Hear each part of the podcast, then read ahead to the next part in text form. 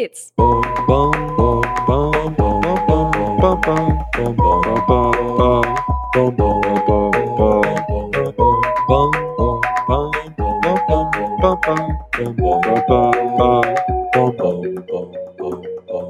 Clitoria's Secrets.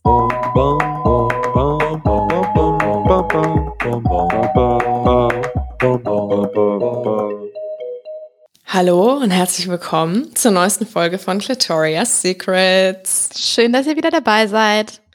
Das ist eigentlich auch unsere erste Folge nach unserer Sommerpause. Verspätete Spätsommerpause, würde ich mal behaupten. Wir machen sie auch nicht so, dass wir gemeinsam eine Sommerpause nehmen, sondern dass du mal in Urlaub gehst, ich mal in Urlaub gehe, du in Urlaub gehst, ich in Urlaub gehe. Ja, ich war dieses Jahr Zero im Urlaub. Einfach. Okay. Dann sagen wir normalerweise. Aber schön, dass du im Urlaub gewesen bist. ja, und da komme ich auch gerade her, deswegen hat es ein bisschen gedauert, äh, bis wir diese Folge hier aufnehmen konnten. Aber tada! Jetzt ist es soweit. Und wir freuen uns, dass du wieder am Start bist, Ronja. Yes. Ich hatte auch eine gute und erholsame Urlaubszeit. Die war abenteuerlicher, als ich gedacht hatte. Ohne, plötzlich ohne Kreditkarte, Chaos, dann ist Mietwagen weggefallen, Chaos, dann sind irgendwelche Unterkünfte, Buchungen weggefallen. Letztendes war ich wie als Backpackerin unterwegs, bloß mit einem Rollkoffer. Und ich kann dir sagen, dass das nicht so die nice Erfahrung ist. okay, das heißt, du bist alle Strecken zu Fuß gegangen, hast im Rollkoffer übernachtet und oder wie, wie, ist die, wie ist die Story ausgegangen? Nee, es war mehr so ein sehr flexibles Reisen, auch viel dann so mit Bussen, was ähm, ja total Interrail-mäßig ist oder eben auch mit Zügen. Ähm, das mache ich auch generell sehr gern, aber es ist halt einfach geiler, wenn man dann halt nur so einen großen Rucksack dabei hat mhm. und nicht irgendeinen so einen Rollkoffer, den man dann auch noch durch irgendwelche Städte rollen muss und klackern muss. Und das war auf jeden Fall ein Learning, dass wenn man so flexibel unterwegs sein will und irgendwie spontan mal hierhin und mal dorthin und sowas, dann sollte man einfach auch flexibles, eine flexible Gepäckvorrichtung dabei haben.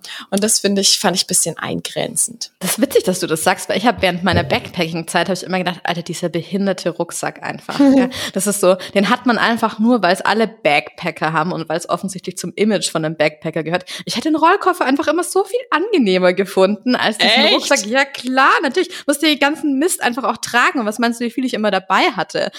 Ja, ja, das Problem am Rucksack ist halt, dass man limitiert ist und dass man nicht so viel mitnehmen kann. Ich hatte nicht geplant, dass ich so viel unterwegs bin. Ich hatte geplant, ja, dass man sich okay. ein Auto holt und mit dem einfach durch die Gegend fährt. Das heißt, mein Gepäck war auch dementsprechend ein bisschen schwerer. Ich hatte mhm. zwei Bücher zu viel dabei, sage ich mal an dieser mhm. Stelle. Und zwar gebundene, dicke Exemplare.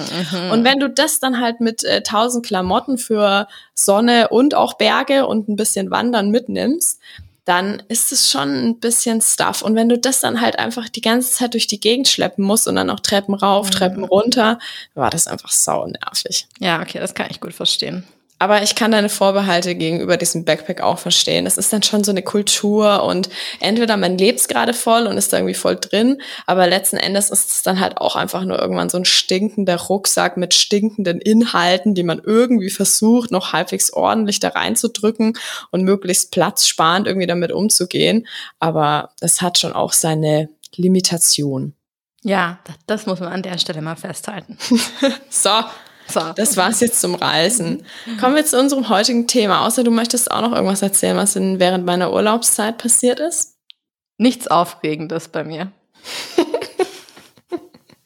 Okay, dann kommen wir einfach direkt zu unserem heutigen Folgenthema. Und zwar möchten wir gern der Krankheit äh, der Endometriose eine ganze Folge widmen. Mhm. Wir haben da ja schon in unserer Folge zu den äh, chronischen Unterleibsschmerzen mhm, genau. drüber gesprochen. Ähm, aber da es ja doch einige Frauen betrifft, haben wir uns entschieden dazu, doch nochmal eine eigene Folge zu machen und äh, die Endometriose nochmal ein bisschen genauer und mit mehr Zeit zu betrachten. So machen wir das. Genau, also vielleicht fangen wir einfach nochmal damit an, Katrin, dass du uns erklärst, was eigentlich hinter diesem Begriff Endometriose steckt. Ja, also Ähm, da müssen wir vielleicht noch mal einen Schritt weiter äh, zurückgehen und uns den Aufbau der Gebärmutter noch mal vergegenwärtigen. Mhm. Und zwar ist die Gebärmutter ja ähm, in verschiedenen Schichten aufgebaut. Also Gebärmutter haben wir gelernt, ist ein Muskel und ähm, innerhalb von ihrem Muskel oder von diesem Muskel versteckt sich ein Hohlraum. Und wir haben also eine relativ dicke Muskulatur, aber nach innen hin zum Hohlraum, zur Gebärmutterhöhle hin, da befindet sich Schleimhaut, das sogenannte Endometrium. Und ah. diese Schleimhaut ist quasi der Ursprung allen Übels. Ähm, bei manchen zumindest. Bei manchen zumindest.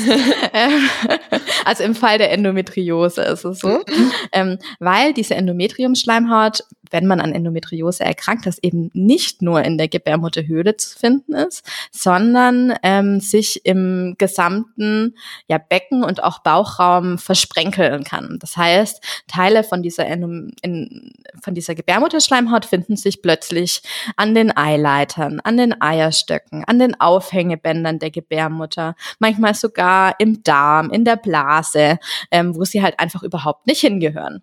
Und ähm, das löst eine Entzündung Entzündungsreaktionen an diesen Stellen aus und die Gebärmutterschleimhaut baut sich ja, wie wir wissen, zum Zyklus hin auf und ab. Ne? Also mhm. wie Ebbe und Flut ähm, und wird quasi mit ähm, der Periode ja ausgespült. Ist mhm. also hormonabhängig. Und genauso wie die ähm, Schleimhaut in der Gebärmutter hormonabhängig ist, sind auch diese Herde, die sich plötzlich überall anders im Körper befinden, auch hormonabhängig und bauen sich auf und ab und können dann an diesen Stellen Schmerzen verursachen. Und diese Entzündungsreaktion kommt, weil der Körper schon merkt, dass da irgendwie plötzlich so eine Gebärmutterschleimhaut aber an einer anderen Stelle ist und mhm. deswegen entzündet die sich. Ja, also es ist keine Entzündung im klassischen Sinne, wie wir das von anderen Stellen des Körpers kennen, sondern es, es lagert sich dann so ein bisschen Wasser ähm, an der Stelle ein, also so, eine, so ein Ödem, so, so wabbelig und das kann Schmerzen machen. Und ähm, ja, woher die unterschiedlichen Schmerzen, die es bei der Endometriose geben kann, genau kommen, besprechen wir vielleicht später, wenn es dann zu den Symptomen geht. Mhm. Da können wir das dann ganz, ganz gut äh, auch verstehen. Mhm. Also letztendlich ist es ja so, dass die Gebärmutterschleimhaut sich quasi ansammelt und sich vorbereitet auf eine, auf eine befruchtete Eizelle, die sich einnistet und dann mhm. zieht sie sich zurück, mhm. wenn man festgestellt hat, okay, es gibt einfach keine befruchtete Eizelle. Genau. Und was macht dann die Gebärmutterschleimhaut in anderen Teilen? Ist es dann auch so, dass die sich so, dass sie sich anreichert und dann mhm, wieder genau. weggeht, so ein bisschen wie Ebbe und Flut? Ja, genau so. Das, also genau dasselbe, was quasi in der Gebärmutter passiert, passiert auch an den sogenannten Endometrioseherden ähm, anderswo im Körper. Und mhm. das Tückische ist jetzt, dass es total unterschiedlich ausgeprägt sein kann. Das heißt, ähm, eine Endometriose kann bedeuten, dass diese Herde dass es vielleicht ein, zwei Herde gibt, die ähm, an unserem sogenannten Bauchfell sitzen. Das ist ja, haben wir ja schon mal gelernt, so dieses Häutchen, das quasi von innen unseren ganzen Bauchraum auskleidet. Mhm. Oder es kann sein, dass es ganz, ganz extrem ausgeprägt ist und sich große Endometrioseherde überall im Becken und im Bauch befinden, die sich schon in den Darm reingefressen haben. Ähm, wir sprechen dann auch von der sogenannten tief infiltrierenden Endometriose, also wenn die quasi in Organe sich eingearbeitet hat, diese Schleimhaut. Ähm, und jetzt ist es so, dass nicht die Ausprägung des Befundes korreliert mit der Schwere der Symptome. Das mhm. bedeutet, man kann ein paar ganz kleine Endometrioseherde irgendwo im Becken haben und die können wahnsinnige Beschwerden machen. Okay. Umgekehrt kann man einen ganz ausgeprägten Befund haben und das stellt man dann vielleicht zufällig in einer Operation für den Blinddarm fest mhm. ähm, und die Frau selber hat davon vielleicht noch gar nichts bemerkt. Wie ist das möglich? Das kann ich dir leider nicht erklären. Das weiß man nicht. Mhm. Äh, äh, okay. Das ist ja wirklich eine extrem spannende Frage. Hm. Okay, und wie, also jetzt nehmen wir mal an, es wäre eine OP für den Blinddarm. Mhm. Blinddarmfortsatz wahrscheinlich. Dann, oh Gott, das ist Klugscheißer. ähm, kann dann ein Arzt oder eine Ärztin immer erkennen, dass da jetzt ein Fremd, eine Fremdschleimhaut drin ist und dass, das, dass die eigentlich in die Gebärmutter gehört? Ist das nicht alles irgendwie eklig und wobbelig und Blut und Schleim und Zeug. Also wie soll man das denn feststellen? Man sieht das. Also das ist schon mhm. klar zu identifizieren. Ja, genau. Also wenn ähm, man so eine Bauchspiegelung macht, die man ähm, als Operation, da kommen wir vielleicht später bei der Therapie drauf, bei einer Endometriose macht, aber auch ähm, bei irgendwelchen anderen, wie jetzt bei ähm, dem Blinddarmfortsatz, mhm, mhm. ähm, ja, wir wollen ja korrekt bleiben. Dann, ähm, dann schauen wir ja mit einer Kamera, die wir über den Bauchnabel einführen, in den Bauchraum. Mhm. Und ähm, wir sehen quasi auf einem Bildschirm, ähm, was im Bauchraum los ist. Mhm. Und diese Endometriose-Herde, also diese Schleimhaut, die sieht anders aus als die Haut oder Schleimhaut, die sich sonst im Bauchraum befindet. Das heißt, die ist viel dunkler. Das sind so, ähm, je nachdem, wie aktiv die Herde sind, da muss man auch unterscheiden ähm, zwischen einer aktiven Endometriose, also eine, die wirklich noch auf Hormone reagiert, und so ein bisschen alten, abgeklungenen Herden, die gar nicht mehr so sehr auf Hormone sensibel sind, mhm. ähm, sind diese frischen, aktiven Herde oft ganz rot und, ähm, und mit vielen Gefäßen drumherum. Und diese älteren Herde sind oft braun, schwarz und die lassen sich deutlich vom umgebenden Gewebe ähm, ja, abgrenzen. Und so erkennt man die auch mit bloßem Auge ganz gut. Und wie kann das jetzt überhaupt sein, dass diese Schleimhaut sich weiter bewegt? Also das musst du, finde ich, nochmal ausführlich erklären, weil das ist, entzieht sich komplett meiner Vorstellungskraft. Ja. Vorhin hast du ja auch schon das, dieses Vokabel, es hat sich da reingefressen gesagt. Mhm. Das klingt ja schon nach so einer sehr aggressiven Art und mhm. Weise, sich irgendwo so durchzu sneaken. Ja. Ja, also da ist es leider auch so, dass wir bis heute nicht wissen, wie es dazu kommt, dass sich diese Schleimhaut woanders im Bauch verteilt. Also mhm. es gibt diese, es gibt verschiedene Theorien, aber die erklären alle nicht hinreichend die Erkrankung Endometriose. Bedeutet, ähm, eine Theorie ist, dass es zu einer sogenannten retrograden Menstruation kommt. Das klingt jetzt abgefahren, bedeutet aber eigentlich nur, dass wenn ähm, das aufgebaute Endometrium zur Menstruation abblutet, dass es quasi nicht nur über den Weg des Gebärmutterhals, über die Vagina nach außen hin abblutet, sondern auch in die umgekehrte Richtung. Das bedeutet, es blutet quasi über die Eileiter in den Bauchraum und dass sich so ähm, Endometriosezellen dann im Bauchraum, also Endometriumzellen, also quasi Schleimhautzellen, ähm, im Bauchraum verteilen können. Mhm. So, das scheint einem erstmal relativ logisch. Jetzt hat man aber bei manchen. Ich finde, es klingt überhaupt nicht logisch. Ich finde, es klingt physikalisch unmöglich. Was? Wieso? Die Spermien naja. kommen da doch auch hoch. Dann werden ja wohl auch die Schleimhautzellen da irgendwie hochkommen. Ja, aber die werden ja da richtig hoch gefeuert, wie so eine kleine ja. Rakete. Und die Schwerkraft macht ja, dass alles nach unten geht. Also, dass die dann irgendwie nach oben abbluten. Aber ich glaube, das mhm. liegt daran, dass ich halt weiß, dass Menstruation normalerweise wie die Schwerkraft nach unten gezogen wird.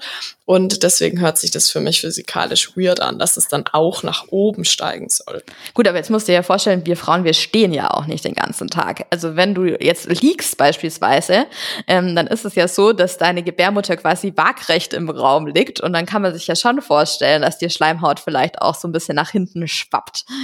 Ja. Naja, es, jedenfalls ist auch diese Theorie nicht bewiesen, denn ähm, es wurden bei manchen Frauen auch Endometriose-Herde in der Lunge oder im Gehirn gefunden.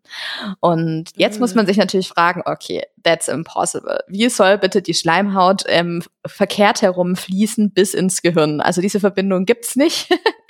Gibt's äh, nicht. Ja gut, aber wie kommt es zustande? Ja. Ach so, das enthebelt einfach die Theorie, willst du damit genau, sagen? Mhm. Genau. Deswegen gibt es noch viele andere Theorien. Eine mhm. davon ist, dass quasi Stammzellen, also das sind quasi Zellen, die wir als im, äh, als Embryonen noch haben und die in der Lage sind, sich zu ganz vielen verschiedenen Geweben zu entwickeln. Mhm. Dass da manche einfach so falsch programmiert sind, dass sie statt dem Gewebe, was sie eigentlich machen sollen, plötzlich Gebärmutterschleimhaut machen. Mhm, mh. Und ja, so gibt's eben verschiedenste Theorien, die alle nicht ähm, belegt sind, beziehungsweise nicht hinreichend ähm, die Endometriose erklären. Und daher muss man sagen, wir wissen leider nicht, wie die Endometriose genau entsteht.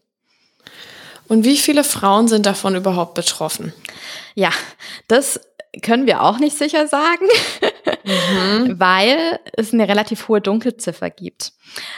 Also gesichert ist, dass es zehn Prozent aller Frauen betrifft. Mhm. Man geht aber aufgrund der hohen Dunkelziffer von bis zu 30 Prozent aller Frauen aus. Wow. Und das kommt dadurch zustande, dass wir wissen, dass bei Frauen, die ähm, eben eine Operation im Bauchraum kriegen aufgrund von Bauchschmerzen, ähm, bei jeder beziehungsweise bei zwei Dritteln, also bei über 60 Prozent Endometriose gefunden wird. Mhm. Und also man weiß quasi, dass es viele Frauen gibt, die Endometriose haben, bei denen es aber bisher gar nicht bekannt ist. Also, mhm. Das erklärt diese Dunkelziffer.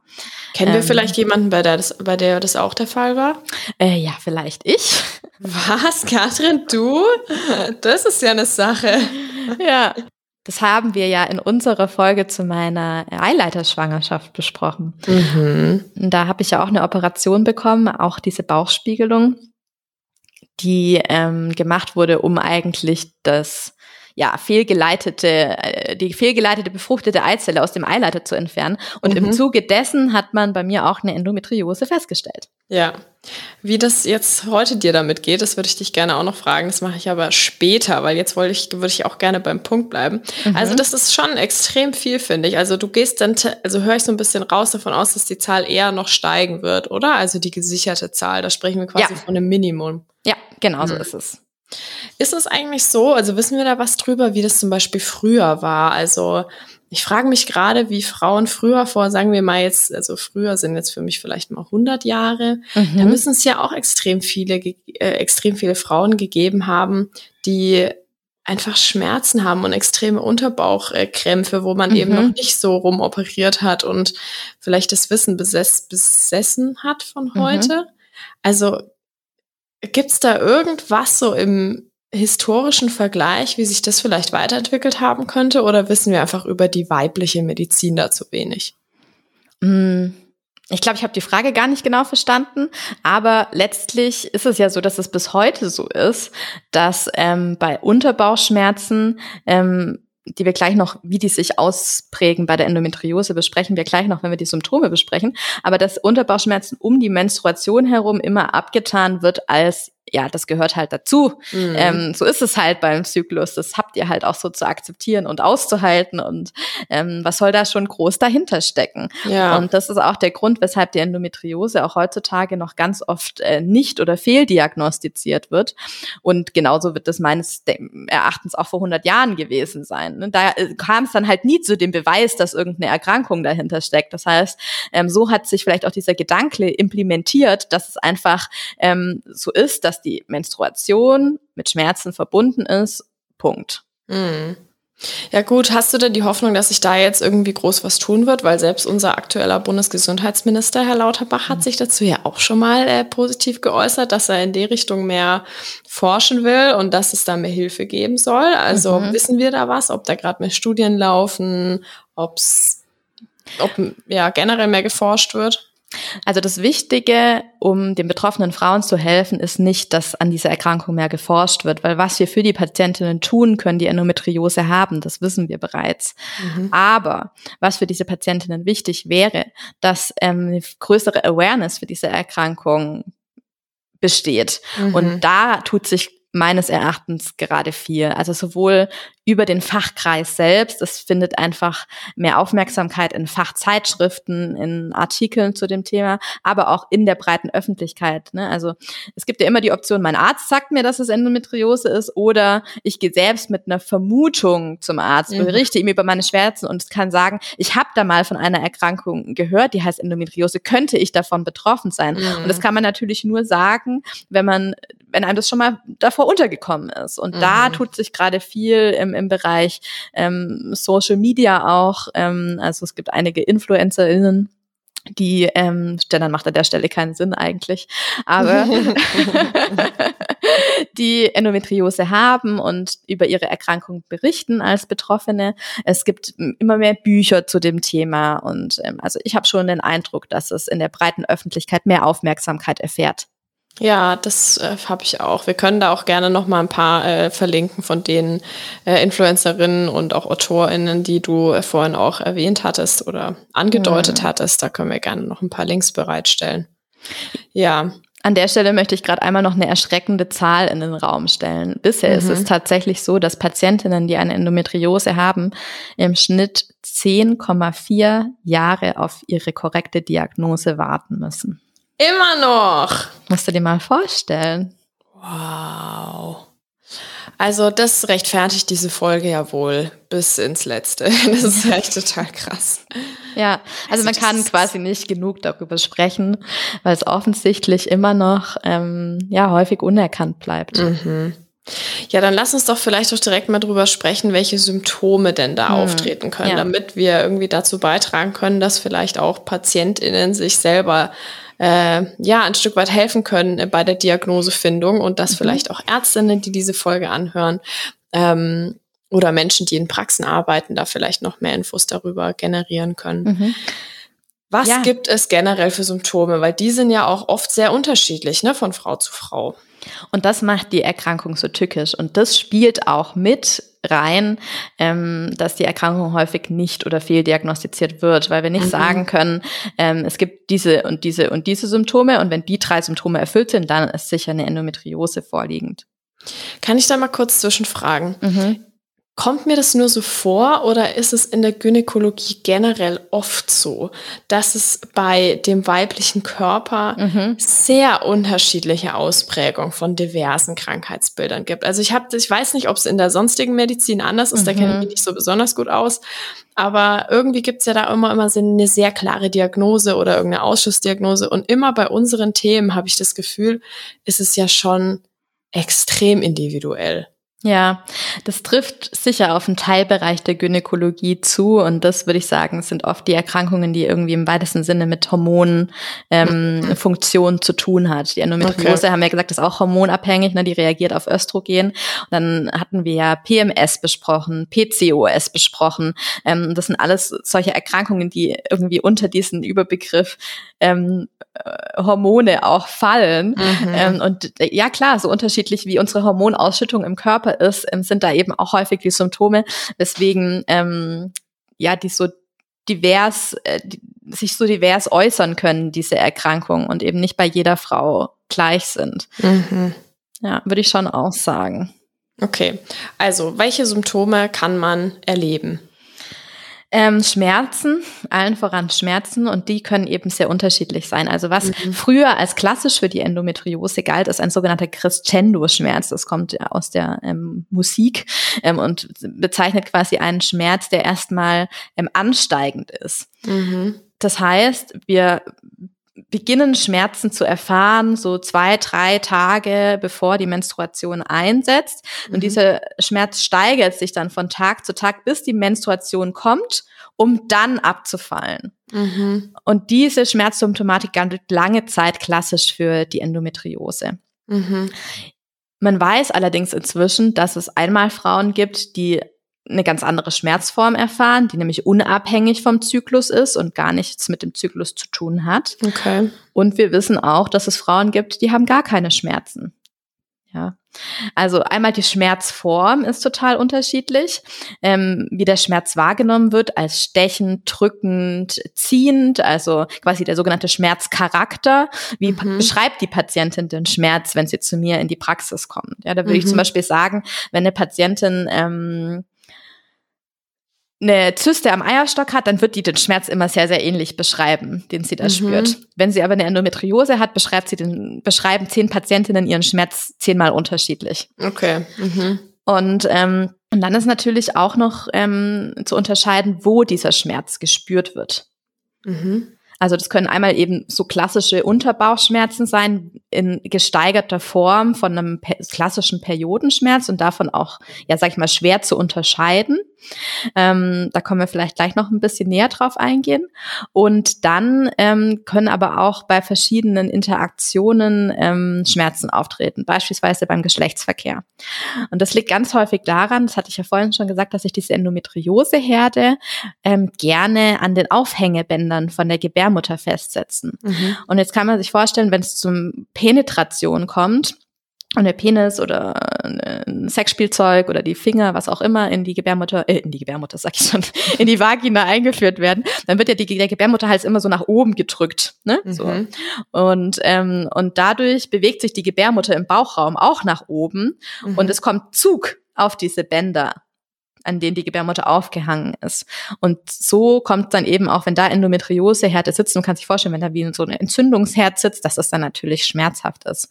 Mhm. Ähm, Manchmal befinden sich Endometrioseherde aber auch in der Vagina und ähm, auch das kann dann beim Geschlechtsverkehr Schmerzen auslösen. Mhm.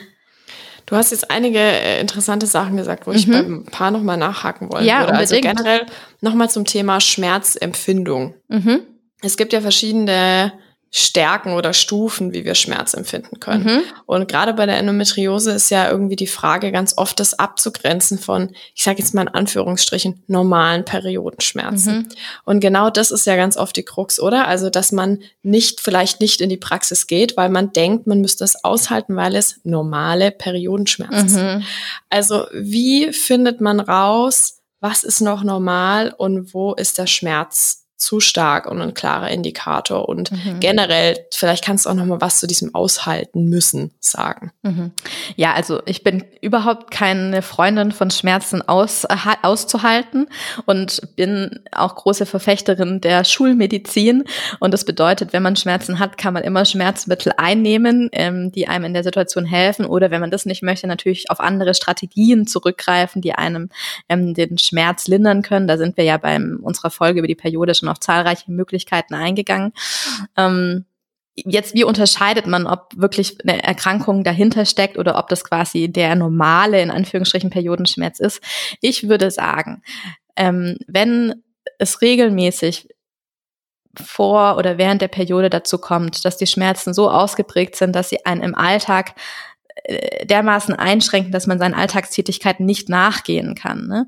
Also dass es über dieses Ziehen ähm, mit dem man so durch den Tag trotzdem gehen kann, hinausgeht, dann ähm, sollte man das mit der ähm, Gynäkologin besprechen. Mhm. Und ich meine, also ich habe jetzt auch ein paar Erfahrungsberichte gelesen und uns haben ja über die Jahre auch ein paar HörerInnen geschrieben zu ja. dem Thema. Und ich war wirklich oft auch erschrocken. Also wir haben auch einen Bericht von einer Hörerin bekommen. Da beschreibt sie eben auch, dass sie so enorme Schmerzen und Krämpfe hatte, dass sie sich deswegen auch übergeben musste. Mhm. Und ja. es gibt ja auch Berichte von Frauen, gerade die dann auch ohnmächtig geworden ja. sind vor Schmerz. Also es ist ja wirklich ein krass extremes Level an Schmerzen, das durch Endometriose mhm. ausgelöst werden ja. kann. Und dann ist es ja so, dass man, dass es nicht nur dieses Denken gibt, ah ja, das gehört halt zur Periode dazu, sondern auch ähm, diesen Frauen dann häufig vermittelt wird, dass sie vielleicht einfach übermäßig äh, sensibel auf, mhm. auf den normalen Schmerz der Periode reagieren. So nach ja. dem Motto, stell dich nicht so an. Und das finde ich eigentlich fast das Schlimmste, dass mhm. die Frauen in ihrem Schmerzempfinden nicht ernst genommen werden. Und ähm, was da wirklich sinnvoll sein kann und auch ähm, vielleicht der behandelnden Frauenärztin bei der Diagnosefindung hilft, ist, dass man einfach mal ein Schmerztagebuch führt. Mhm. Vielleicht über die Perioden-App, die man sowieso schon hat oder separat davon einfach mal notiert, wann ist denn der Schmerz da, wann beginnt der, wie stark ist der auf einer Skala von eins bis zehn, wie würde ich das festlegen wollen und auch wie beschreibe ich den Schmerz. Mhm. Also das sind so Dinge, die kann man ruhig mal notieren ähm, und dann ähm, damit auch einfach ins Gespräch mit einer Expertin gehen, weil es dann das Ganze einfach doch einfacher macht zu, mhm. ja, zu besprechen und da rauszufinden, was dahinter steckt. Mhm. Und in Sachen so Diagnosefindung kann es dann eben auch nochmal sein, dass es Endometriose ist, wenn ich klar vielleicht Unterbauchkrämpfe habe, aber wenn ich vielleicht auch Schmerzen im Bauchraum, also vielleicht bisschen höher liegend habe oder eben auch, wenn ich Schmerzen beim Sex habe.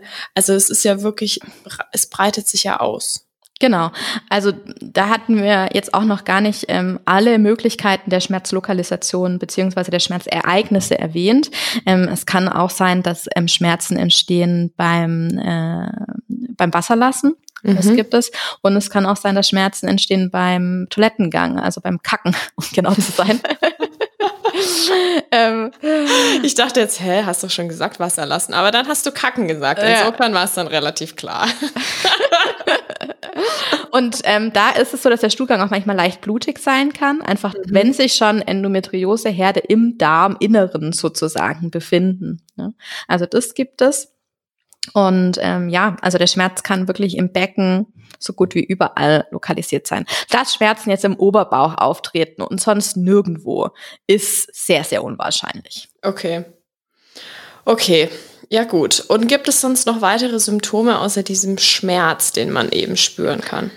Ja, gibt es. Ähm, es kann zu Unregelmäßigkeiten beim Stuhlgang kommen, Verstopfungen, Durchfall. Es kann sein, dass man sich allgemein schlapp, abgeschlagen ähm, fühlt, dass man manchmal wie so eine Art ähm, ja leichtes Fieber bekommt um die Periode herum, das kann es geben. Also es ist alles sehr unspezifisch. Ne? Mhm. Und es kann aber zu einer Komplikation kommen und das ist eine Komplikation, die häufig auch erst zur Diagnose führt, nämlich die Sterilität. Das heißt, es besteht Kinderwunsch, der bleibt unerfüllt und irgendwie im Zuge dessen guckt man dann mal nach einer Weile genauer nach, warum bleibt der denn unerfüllt, was steckt denn da mhm. dahinter? Und dann mhm. ähm, entdeckt man die Endometriose. Denkst du, man sollte zum Beispiel, wenn jetzt, wenn man jetzt irgendwie regelmäßig bei der Frauenärztin, beim Frauenarzt ist und die Person schon weiß, dass man einen Kinderwunsch hat, der sich aber nicht erfüllen lässt, dass da so zur Standardfrage dazugehören sollte, wie stark zum Beispiel die Periodenschmerzen ja, sind? Ja, zu 100 Prozent. Also das gehört in jede äh, gründliche Anamnese, also in jedes ähm, ähm, Gespräch. Mhm. Ist denn andersrum gedacht, der unerfüllte Kinderwunsch ein Symptom für Endometriose? Ja, genau. Und ähm, das kann verschiedene Ursachen haben. Also einmal können sich die Endometrioseherde in ähm, den Tuben, also in den Eileitern befinden und dazu Verklebungen führen. Ähm, ähnlich hatten wir das schon mal gehört beim Zustand nach Geschlechtskrankheiten, zum Beispiel Chlamydien oder so, dass es zu Verklebungen im Eileiter kommen kann. Und das können die Endometrioseherde mhm. tatsächlich auch machen. Oder was auch vorkommen kann, wenn sich die Endometriose in die Eierstöcke setzt, wo ja unsere Eizellen heranreifen, dann kann das die Eizellreifung stören und auch dazu führen, dass weniger Eizellen ähm, da sind. Das heißt, das, mhm. diese Reserve, die wir an Eizellen ja alle in unserem Eierstock haben, kann durch die Endometriose reduziert werden. Und ist es dann aber besonders häufig, dass das passiert? Weil ich finde schon, dass Endometriose und unerfüllter Kinderwunsch sehr gelingt sind. Also ich weiß nicht, ob das mhm. jetzt gerade meine Blase ist nee. oder ist es einfach wirklich ein besonders häufiger Ort, wo sich dann Endometrioseherde bilden können? Genau. Also man kann tatsächlich sagen, je näher an der Gebärmutter, ähm, desto wahrscheinlicher, dass dort Endometrioseherde sitzen. Also dass jetzt ein Endometrioseherd im Darm sitzt und nirgendwo im Eileiter oder an dem Eierstock ist unwahrscheinlich. Okay. Also ich nehme trotzdem mit, dass dieser wirklich extrem krasse Schmerz, geradezu kurz vor der Periode und der dann eben zyklusbedingt auch wieder abflaut, schon eigentlich der ähm, klassische Indikator ist, oder? Weil diese anderen Sachen, wie du sagst, die sind schon sehr diffus, außer vielleicht, wenn jetzt auch noch zusätzlich Schmerzen bei Geschlechtsverkehr dazukommen. Ja, das äh, ist richtig, aber es gibt natürlich auch eine Frau, die hat eine Endometriose, die hat vielleicht Rückenschmerzen ähm, und ähm, sonst eigentlich keine großen Symptome. Vielleicht mal noch so ein Spotting, das beschreibt ähm, leichte Schmierblutung, bevor die eigentliche Periode kommt. Das kann vorkommen und sonst nichts. Ne? Und dann hat die plötzlich Kinderwunsch und der bleibt unerfüllt.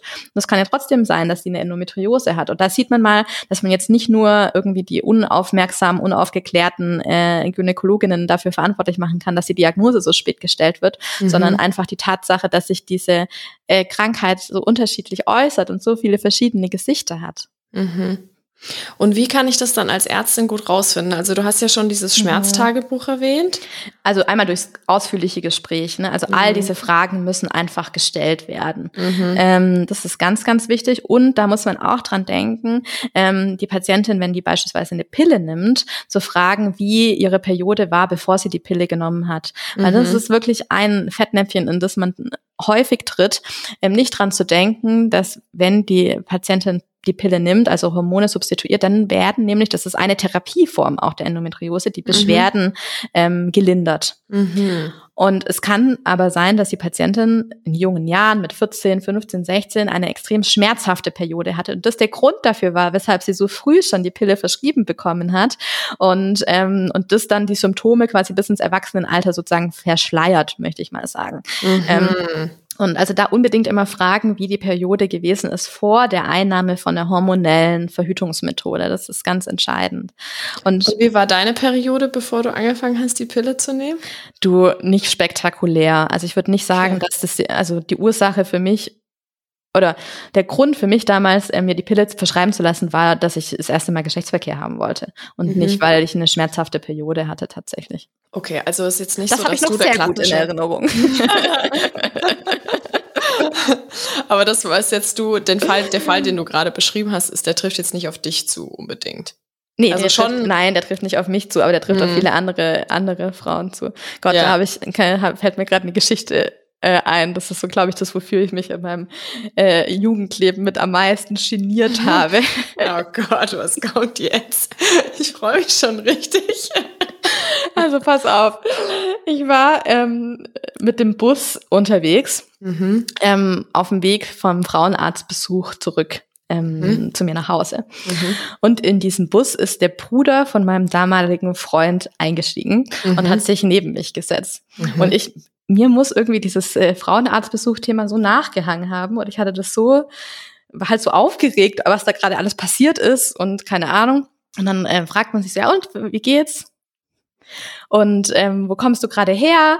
Und dann ich gesagt, äh, von meiner Frauenärztin, ich habe mir gerade das erste Mal die Pille verschreiben lassen. Oh Gott.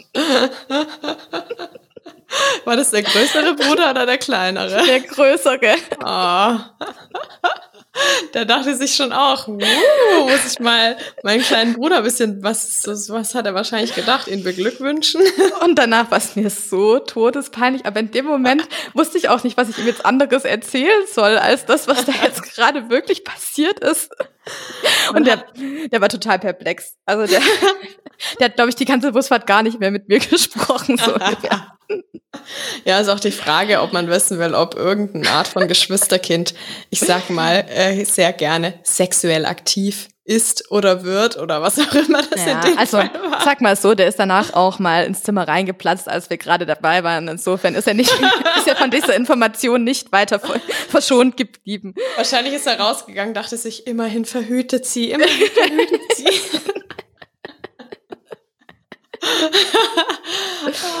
Und hat der, der, der Freund von dir dazu noch mal irgendwas gesagt im Nachhinein? Ich weiß gar nicht, ob ich ihm das erzählt habe. Ah, könnte ja sein, dass die Brüder untereinander gesprochen kann, haben. Ich weiß nicht, ob die über solche Sachen gesprochen haben, aber ja, äh, wie dem auch sei. Also, okay. zurück zum Thema. Wie findet die Frauenärztin raus, dass ihre Patientin Endometriose hat? Also immer fragen, wie äußert sich ähm, die Periode, wie sind die Schmerzen und wie waren die Schmerzen auch vor Einnahme der Verhütungsmethode und dann eben natürlich ähm, nach den Symptomen spezifisch fragen, die wir gerade beschrieben haben. Also mhm. wichtig, wichtig, wichtig, Zeit für ein ausführliches Gespräch. Mhm. Und dann natürlich die Untersuchung. Das heißt, wir gucken mit dieser ähm, allseits beliebten Ente, den Spekula, in die Vagina hinein mhm. und können da manchmal schon erste Endometrioseherde entdecken. Vor allem so am hinteren Ende der Vagina, also Richtung mhm. Gebärmutterhals, können also kleine schwarze Punkte ähm, sichtbar sein. Mhm. Ähm, was wichtig ist. Also kann ich nochmal nachfragen, kleine mhm. Punkte heißt wahrscheinlich Millimeter. Millimeter. Groß. Mhm. Millimeter groß, ja. Das muss man schon sehen wollen auch, oder dann? Klar, natürlich. Man muss da gründlich danach gucken, keine Frage. Mhm. mhm. Und, ähm, und äh, im zweiten Schritt wird man tasten. Und da ist es äh, manchmal so, dass wenn schon Verwachsungen da sind, also diese Endometriose hätte im Bauchraum können eben auch zu Verklebungen im Bauchraum führen. Also dass quasi das eine Organ sich ans andere ranklebt durch diese Entzündungsreaktion. Und da kommt es häufig dazu, dass die Gebärmutter an Enddarm festgeklebt ist. Und und das können wir in der Untersuchung tasten. Wenn die Gebärmutter sich nicht mehr gut bewegen lässt, dann ist das ein Zeichen dafür, dass die quasi fest mit dem Darm verwachsen ist. Das kann ein Zeichen sein. Und ähm, dann ist auch immer ganz wichtig, eine rektale Untersuchung zu machen, ähm, um zu tasten, quasi, ob da Endometrioseherde sind oder ob vielleicht Blut am Stuhl ist. Ähm, also das ist auch, auch noch entscheidend. Ach so, was heißt jetzt, was untersucht man? Die Kacke untersucht man oder man geht hinten rein? Man geht mit dem Finger in den Anus. Ah, okay. Ja, das ist eine Standarduntersuchung eigentlich beim Arzt. Ähm, führen nur viele nicht durch, weil sie halt irgendwie selber beschämt sind oder keinen, keinen großen Bock Das ist eine Standarduntersuchung. Ja, ich glaub, das wurde bei mir noch niemals gemacht. Noch ja, nie in wenn, meinem ganzen Leben nicht. Ja, wenn eine Standarduntersuchung, wenn Beschwerden vorliegen. Ach so. Ja. Mein Gott, ich bin so eine richtige langweilige Partnerin für diesen Podcast, weil mir so selten irgendwas passiert. Was habe ich für Geschichten beizutragen? Irgendeine komische sexuell übertragbaren Krankheiten-Story. Oh, wow. Und du, Schwangerschaft, Eileiter, Endometriose. Also nicht, dass ich es jetzt toll finde, dass du durch alles durchgehen musstest. Ja, ist ja auch nicht gerade nice, aber ich habe wirklich wenig beizutragen. Noch nicht mal eine rektale Untersuchung wurde bei mir durchgeführt. Ja, ich wünsche dir von Herzen, dass es so bleibt. Ah, okay. Ja, ich stelle es mir jetzt auch nicht gerade sonderlich angenehm vor, gell, wenn da jemand hinten irgendwie versucht reinzugehen, vor allem ein mm. Arzt oder eine Ärztin, die ja, ja, ja. sich da ein bisschen durchtastet. naja, naja, wenn die Ärzte mit Durchtasten nicht weiterkommt, ähm, dann wird sie den Ultraschall machen oder sollte sie sowieso. Und da kann man dann auch schon erste Zeichen für die Endometriose im Ultraschall erkennen. Ähm, beispielsweise, wenn die Endometriose am Eierstock sitzt, dann macht die da oft Zysten, die dann aber mit so einem blutigen Sekret gefüllt sind. Und die kann man im Ultraschall erkennen. Man kann erkennen, wenn die Gebärmutter so verdickt oder vergrößert sich zeigt. Also es gibt ein paar Zeichen, die für eine Endometriose sprechen können, aber häufig liegt eine Endometriose auch vor, ohne dass wir im Ultraschall Zeichen dafür sehen. Mhm. Ähm, festzuhalten ist auf jeden Fall, dass diese Diagnose Endometriose eine klinische Diagnose ist. Also wir können durch das Gespräch, das wir mit der Patientin führen und die Untersuchung mit Ultraschall die Diagnose Endometriose stellen, obwohl wir sie erst zu 100 Prozent sichern können, wenn wir die Endometriose wirklich unter Mikroskop angeguckt haben. Das bedeutet, wenn wir von Herden, die wir sehen, in der Operation Proben nehmen und dann geschaut wird, steckt da wirklich eine Endometriose dahinter. Aber ist es dann eine Mussfolge? Also wenn man die eben nicht. Okay, genau, das ist, also, was ich sagen wollte. Also ja. die Untersuchung und das Gespräch reicht aus. Und es macht keinen Sinn zu sagen, oh, ich vermute, Sie haben Endometriose. Da machen wir doch mal eine OP, sondern eine Operation macht wirklich nur in bestimmten Fällen Sinn, wenn auch Beschwerden ähm, vorliegen, die sich durch die Operation gegebenenfalls beheben lassen. Mhm. Okay. Naja, man würde ja auch merken, wenn dann zum Beispiel sowas wie eine Pille anschlägt und die Schmerzen reduziert. Genau. Und das reicht ja dann oft in der Regel schon als, als Angebot von mhm. Ärztinnenseite. Genau, so ist okay. es. Okay. Ja. Okay. Okay, also das wäre jetzt letztendlich mal der Besuch in der Praxis und was dort abgeklärt werden würde. Mhm. Genau. Okay.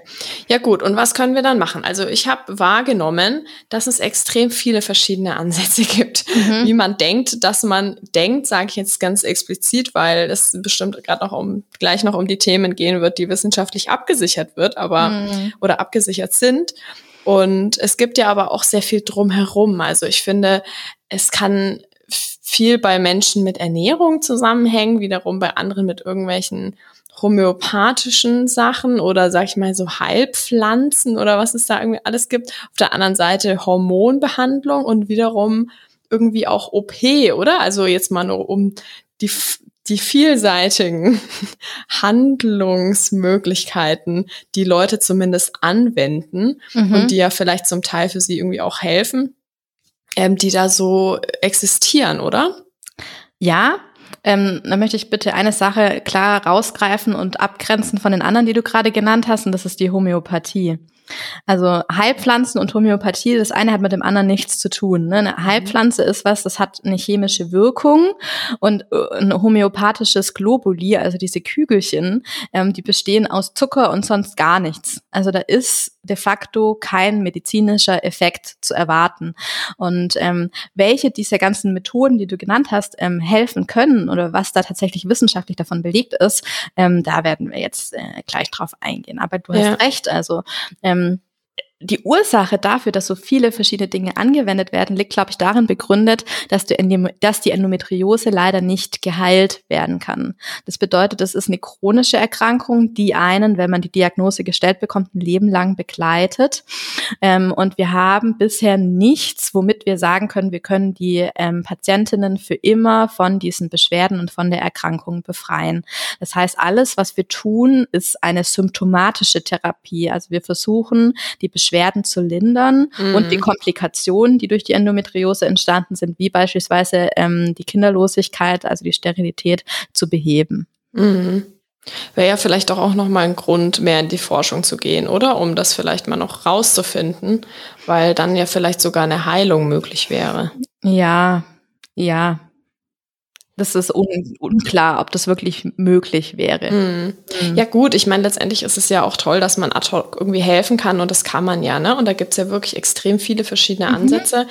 Ich habe jetzt vorher einfach mal das aufgezählt, was mir auch in den Weiten des Internets begegnet mhm. ist. Und ich glaube, wir müssen da jetzt auch mal ein bisschen Licht ins Dunkel mhm. bringen, was dann auch wirklich wissenschaftlich basiert hilft. Ich kann mhm. mich auch noch an eine Nachricht von einer Hörerin die auch ganz schlimm unter Endometriose gelitten hat. Mhm. Und ähm, sie hat es dann tatsächlich mit dem Verzicht auf Weizenprodukte probiert für Monate, kann mich noch dran erinnern und meinte dann, sie hat jetzt keine Schmerzen mehr. Und ich weiß auch noch, dass du geschrieben hast, es gibt es ist schön, wenn es bei ihr hilft. Das freut dich sehr und äh, du bist ganz äh, positiv dazu. Ähm, willst aber auch sagen, dass es keine wissenschaftliche äh, Unterstützung gibt, was den Verzicht auf Weizen als, ähm, ja, keine Ahnung, Schmerzvermeidung bei einer Endometriose auch, was das, was das dazu beitragen kann. Also insofern, ja. ich glaube, man findet für sich manchmal so Wege und ich finde es auch gut, Dinge auszuprobieren, ähm, weil ich glaube, dann hat man auch das Gefühl, man wird aktiv und tut irgendwie was. Ähm, und jetzt würde ich ganz gern mit dir über die Dinge aber sprechen, die eben auch wissenschaftlich basiert helfen und die man wohl als erstes ausprobieren sollte. Genau, das ist der springende Punkt. Also, dass man quasi gemeinsam, am besten eben nicht alleine, weil man das Gefühl hat, kein anderer hilft einem, sondern in mhm. Zusammenarbeit mit ähm, der behandelnden Ärztin. Das kann auch der Hausarzt sein, wenn er sich mit dem Thema gut auskennt. Aber ich würde schon sagen, dass das Thema eigentlich hauptsächlich bei den äh, FachexpertInnen äh, begründet liegt, also bei der Frauenarzt, beim Frauenarzt oder in der Klinik, wenn man da irgendwie Ansprechpartner hat und da eh schon wegen irgendwas anderem in Behandlung ist, beispielsweise wegen dem Kinderwunsch. Mhm. Ähm, so, was sind jetzt die Dinge, die auf jeden Fall ähm, helfen. Und zwar ähm, kann das einmal sein, erstmal den Schmerz zu lindern. Das bedeutet, also letztlich hat, haben wir ja zwei Ziele. Wir wollen den Schmerz lindern und wir wollen ähm, eigentlich dazu ähm, oder wollen bewirken, dass das Östrogen, das produziert wird im Körper, herabgesetzt wird, damit diese Herde nicht mehr so stark auf das Östrogen reagieren und damit die Erkrankung noch verschlimmern und die Herde sich dann auch immer weiter ausbreiten. Ne? Weil das mhm. ist eigentlich das, was passiert, dass in aller Regel die Endometriose mehr wird, wenn man mhm. diesen, diese Maßnahme nicht ergreift. Also müssen wir vielleicht nochmal sagen, was können wir machen, um die Symptome zu lindern? Und da haben wir schon gesagt, einmal klar, klassische Schmerzmittel, also Ibuprofen, Aspirin, Novalgin kann da gut helfen. Oder all diese Dinge, die wir schon genannt haben bei, ähm, bei den Unterbauchschmerzen, die man bei der Periode generell hat. Also Wärme auf den Unterbauch, Ausdauersport, ähm, Entspannungsübungen, Akupunktur, solche Sachen. Ja. Mhm. Ist ähm, ja schon mal recht viel oder das ein finde ich auch, dass, ist, mhm. ist, ist, dass das recht viel ist.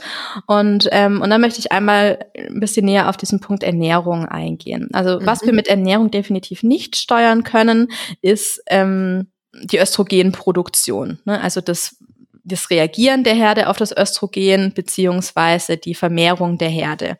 Was wir damit ein bisschen beeinflussen können, ist die Schmerzwahrnehmung. Also mhm. wie, wie ausgeprägt empfinde ich den Schmerz? Und ähm, da gibt es ähm, wissenschaftliche Untersuchungen, die sich aber nicht rein auf Patientinnen beziehen, die Endometriose haben, sondern die Dinge, die da herausgefunden wurden, die diesen Schmerz lindern können, gelten quasi für alle Frauen, die Periodenschmerzen haben, unabhängig davon, ob sie eine Endometriose haben oder nicht. Das möchte ich mhm. nochmal sagen, ähm, dass es wichtig ist, dass es eben nicht spezifisch diese Untersuchungen an Endometriose-Patientinnen gemacht wurden. Mhm. Also was kann helfen? Einmal das, was ich denke, was sowieso jeder tun sollte, sich nämlich fettarm ernähren und ja und ähm, fleischfrei äh, am besten, ne? weil das einfach das Gesündeste ist, was wir für unseren Körper tun können. Mhm. Ähm, also fettarme vegetarische Ernährung kann helfen, die Endometriose äh, beziehungsweise die Schmerzen, die durch die Endometriose ausgelöst sind, zu lindern. Dann ähm, ist in einer Untersuchung rausgefunden worden, dass ähm, der regelmäßige Verzehr von Milchprodukten die Schmerzen lindern kann, also äh, klassische Milch oder Joghurt, Quark, was auch immer. Ähm, und dann gibt's verschiedene Vitamine, die helfen können. Und die kann man ähm, als quasi Nähr äh, Nahrungsergänzungsmittel einnehmen. Mhm. Ähm, Gibt ja in der Apotheke oder beim Drogeriemarkt. Und da ist aber wichtig, dass man drauf, drauf schaut, was in diesen Untersuchungen für Dosen herausgefunden wurden, die hier wirklich helfen. Also wie hoch muss diese Vitamineinnahme pro Tag sein, dass ich überhaupt erwarten kann, dass ähm, ja, dass es da zu einer Linderung der Schmerzen, die ich durch die Endometriose empfinde, kommt. Mhm. Und das sind ganz spezifisch ähm, einmal das Vitamin B1, da ist diese Studie zu 100 Milligramm pro Tag gelaufen. Mhm. Dann ist es das Vitamin B6, da sind es 200 Milligramm am Tag, die man wirklich täglich einnehmen soll, um eine Schmerzlinderung herbeizuführen. Und dann ist es noch das Vitamin E. Und beim Vitamin E ist es so, dass ähm, das quasi sich um den Zeitraum der Periode dreht. Das heißt, das sollte man einnehmen zwei Tage vor der Menstruation bis die Menstruation drei Tage lang schon abgelaufen ist. Also insgesamt fünf Tage. Mhm. Also das kann man auf jeden Fall probieren und macht damit nichts falsch. Wichtig eben darauf zu achten, dass es nicht zu einer Überdosierung kommt. Ne? Also das ist jetzt nicht so, je mehr, desto besser. Mhm ähm, sondern es ist wichtig, dass wir darauf achten, diese empfohlene Dosis nicht zu überschreiten, weil wir auch mit einem zu viel an Vitaminen in unserem Körper Schaden anrichten können. Könnte ich jetzt sowas auch schon mal ausprobieren ohne ärztlichen Beistand oder würdest du davon abraten?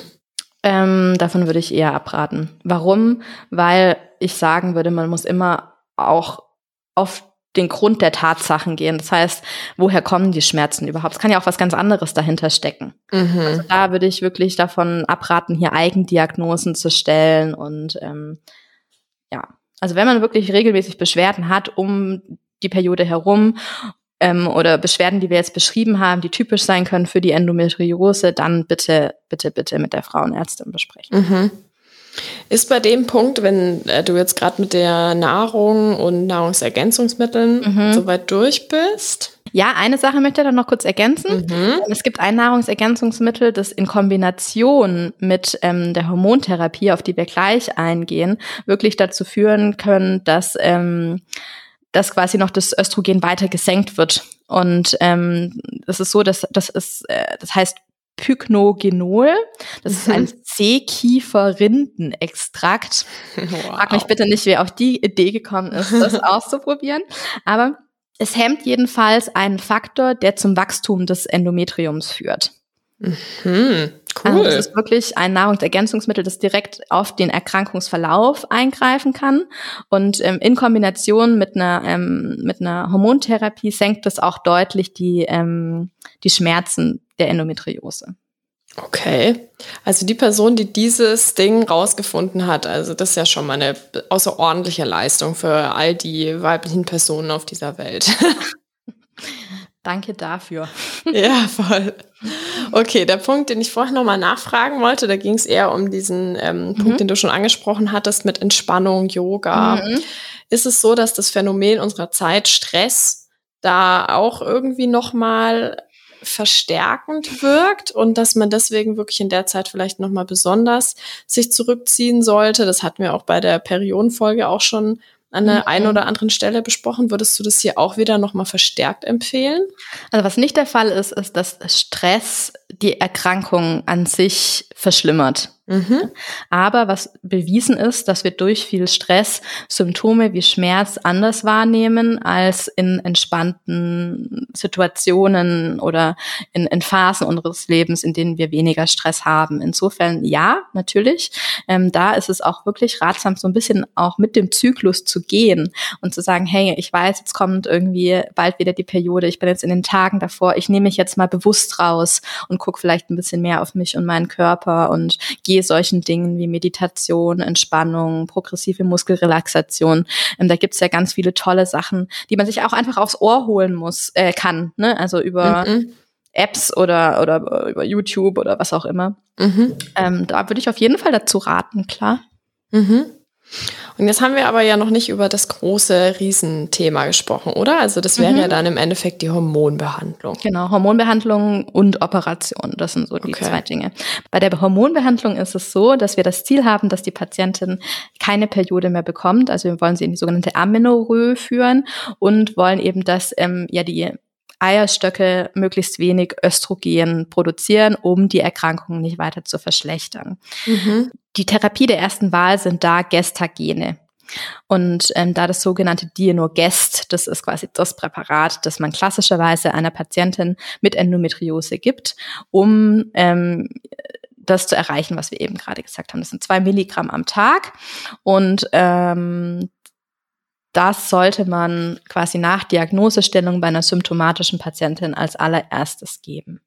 Und das würde dann quasi die Schmerzen lindern und dafür sorgen, dass sich die Herde nicht weiter oder zumindest nicht so schnell verbreiten. Ja, also das wirkt quasi direkt an den ähm, Endometriumzellen, die sich da im Becken befinden und ähm, hemmt deren östrogenabhängiges Wachstum. Genau. Mhm. Okay. Ja. Das erinnert mich gerade an eine Nachricht, die wir bekommen hatten, wo eben auch eine Hörerin uns geschrieben hat, dass sie eine Endometriosepille bekommen hat. Mhm. Diagonest. Mit diesem Wort konnte ich, als ich das durchgelesen habe, überhaupt nichts anfangen. Das ist wahrscheinlich Jetzt weiß ich's. Dianogest heißt das ja. Oh, Entschuldigung. Macht ja, nichts. Das ist mein Fehler. Und ähm, sie meinte aber, sie hat extrem starke Nebenwirkungen gehabt und hat dann auf eine andere Pille umgeswitcht. Mhm. Ähm, Mag es aber nicht so gern, die Hormonbehandlung. Mhm. Aber das können wir vielleicht später nochmal als äh, noch als Inspiration nehmen, um mal noch zu gucken, ob es da noch alternative Behandlungsmöglichkeiten gibt. Aber jetzt bleiben wir vielleicht auch erstmal dabei. Wir wissen ja, dass die Pille auch Nebenwirkungen haben kann. Ja, und das sollte eben auch jede Patientin, die sie verschrieben bekommt, wissen. Mhm. Also das, und wir machen das ja hier jetzt nicht mit dem Ziel, also das ist ein schöner Nebeneffekt, dass es auch ähm, zur, zur ähm, Verhütung dann dient. Mhm. Dafür ist das Dianogest zwar nicht zugelassen, aber das wird in einer Dosis gegeben, die eigentlich verhütet. Okay. Ähm, wie? Und das heißt, ich nehme die Pille, aber sie ist kein Verhütungsmittel für mich in Offiziell ist sie quasi dafür nicht zugelassen, wie viele andere Medikamente in der Medizin, die wir verwenden, die eben quasi von der Pharmaindustrie nicht offiziell für diesen Zweck ausgezeichnet sind. Ah, okay. Ja, aber die wird eben in der Dosis gegeben, die dazu führt, dass eigentlich kein Eisprung mehr stattfindet und deswegen auch eine sichere Verhütung ähm, zu erwarten ist von dem Medikament. Mhm. Okay.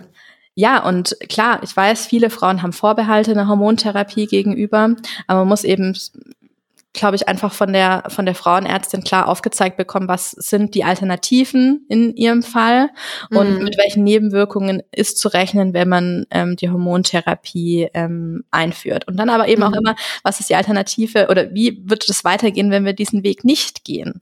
Ja, und es ist eben leider oft, dass sich die Erkrankung verschlechtert und ähm, die, die Beschwerden tendenziell mehr werden. Mhm. Und ich glaube, dieses okay. Thema Hormontherapie bei der Endometriose, das ist wirklich, das ist so breit. Da gibt's ähm, einfach ExpertInnen dafür und das ist, glaube ich, auch was, was wir hier jetzt in der Folge gar nicht mehr weiter austreten sollten. Es gibt so viele mhm. verschiedene Präparate, die man geben kann mit den unterschiedlichsten Wirkungen und Nebenwirkungen.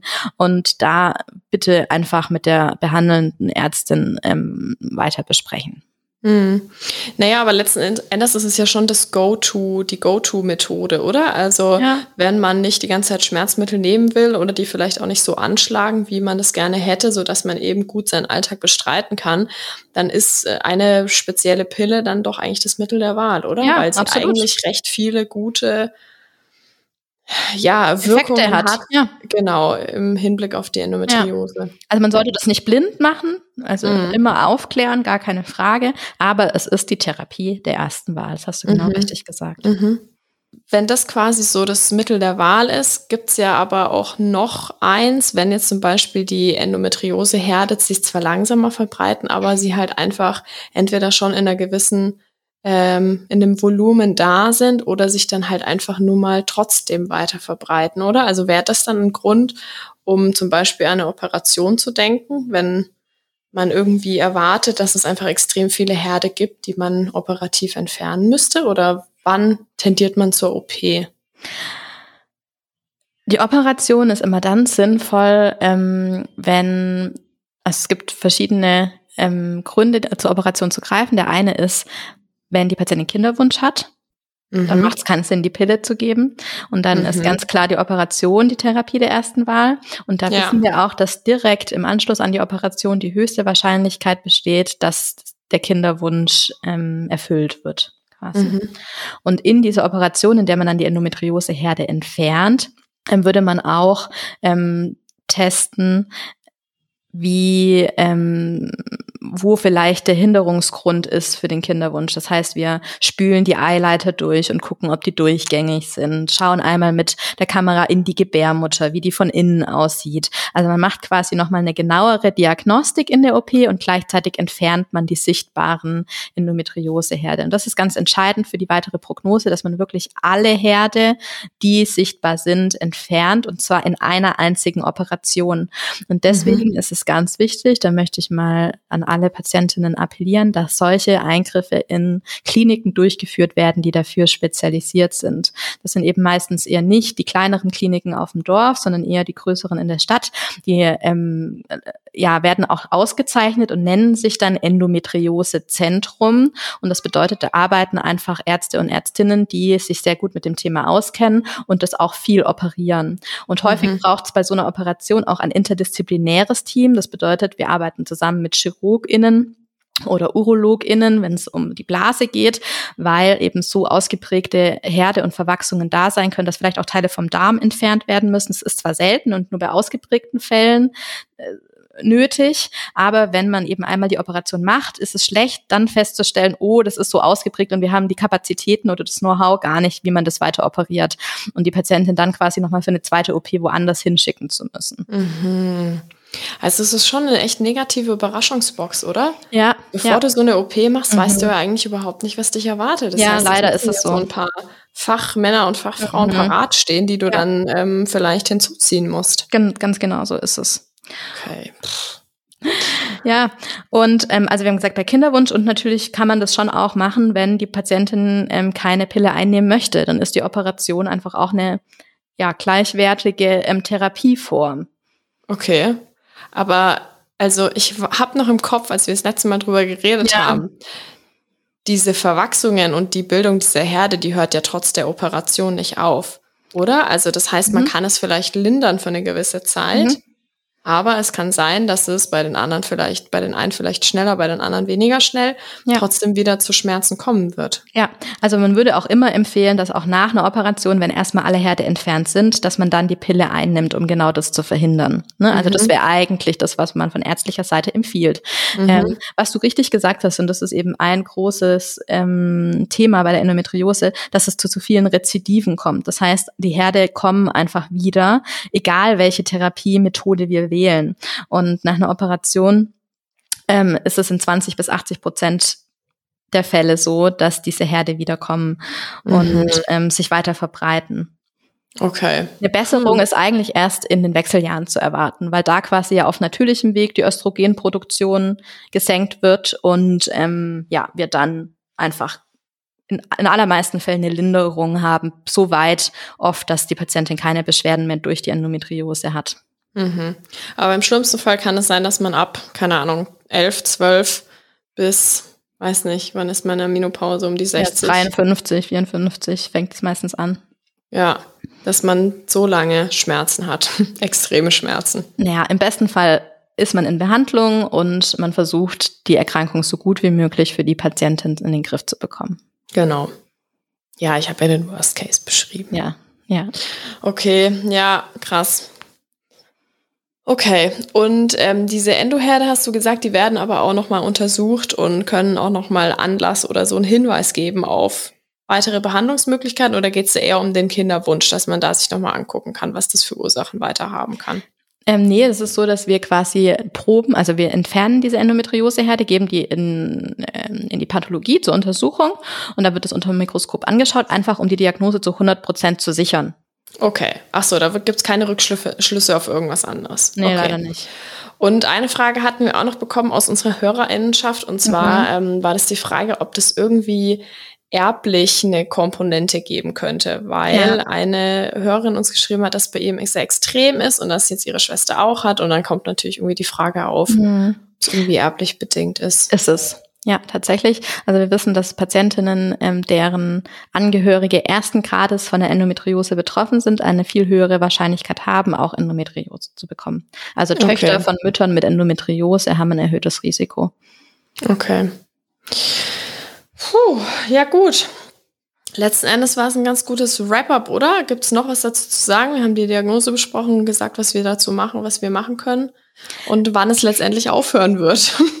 Ja, also es gibt noch eine Sache, die wir jetzt noch nicht besprochen haben, und zwar ist es, wenn sich die Endometriose in der Gebärmutter selber ausbreitet, also im Gebärmuttermuskel. Das ist nochmal eine extra Erkrankung, die nennt sich Adenomyosis. Da hat sich mhm. auch eine unserer Instagram-Followerinnen äh, gewünscht, dass wir ähm, darauf näher eingehen. Das mhm. wird jetzt leider aus Zeitgründen nicht mehr reichen, aber vielleicht können wir da einfach eine kleine Bonusfolge noch ähm, dazu hinten dranhängen.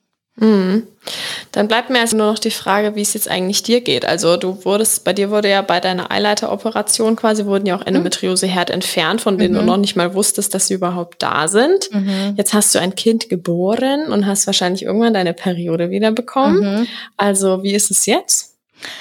Also die Periode war ja bei mir ähm, jetzt, als sie wiederkam nach der Geburt, erstmal heftiger ähm, von der Blutungsstärke und auch mit mehr, mehr Schmerzen verbunden, ähm, wobei das jetzt die letzten Zyklen wieder weniger geworden ist. Also und das kennen wir, ist ein ganz häufiges Phänomen nach einer Schwangerschaft und Geburt, dass die Periode erstmal stärker ist als davor und auch die, die Beschwerden, die damit verbunden sind. Mhm. Ähm, und deswegen fällt es mir jetzt im Moment noch schwer zu interpretieren, ob das jetzt wirklich mit der Endometriose zusammenhängt, von der ich ja, bevor ich die Diagnose bekommen habe, auch überhaupt nichts gespürt habe. Mhm. Okay. Ja, gut zu hören, dass es wenigstens jetzt für keine enorm großen Schmerzen bei dir sorgt. Ja, ja, gut, was man immer im Hinterkopf hat, ist natürlich die Möglichkeit, dass es weiter zur Sterilität führt. Ne? Ich hatte ja schon mal den Fall, dass eben die Eileiter verklebt oder der eine Eileiter verklebt ist und ich da eine Eileiterschwangerschaft hatte. Mhm. Und ähm, je länger man die Endometriose unbehandelt lässt, im Sinne von keine Pille einnimmt, ähm, desto wahrscheinlicher ist es natürlich, dass die sich auch weiter ausbreitet und vielleicht dazu führt, dass man eben nicht nochmal schwanger werden kann. Mhm. Ja, wir werden deine Reise ja weiter begleiten, Katrin. Und so wirst es ja immer up to date halten. okay, ja gut. Dann ähm, vielen Dank für den ganzen äh, Input, Katrin. Äh, ja, wir gerne. haben einiges dazugelernt. Und falls euch die Folge gefallen hat, dann schreibt uns gerne oder bewertet uns gerne. Wir freuen uns immer sehr. Und wo ihr die Folge gehört habt, wünsche ich euch oder wünschen wir euch noch einen wunderbaren Tag. Und dann freuen wir uns aufs nächste Mal. Bis dahin. Tschüss.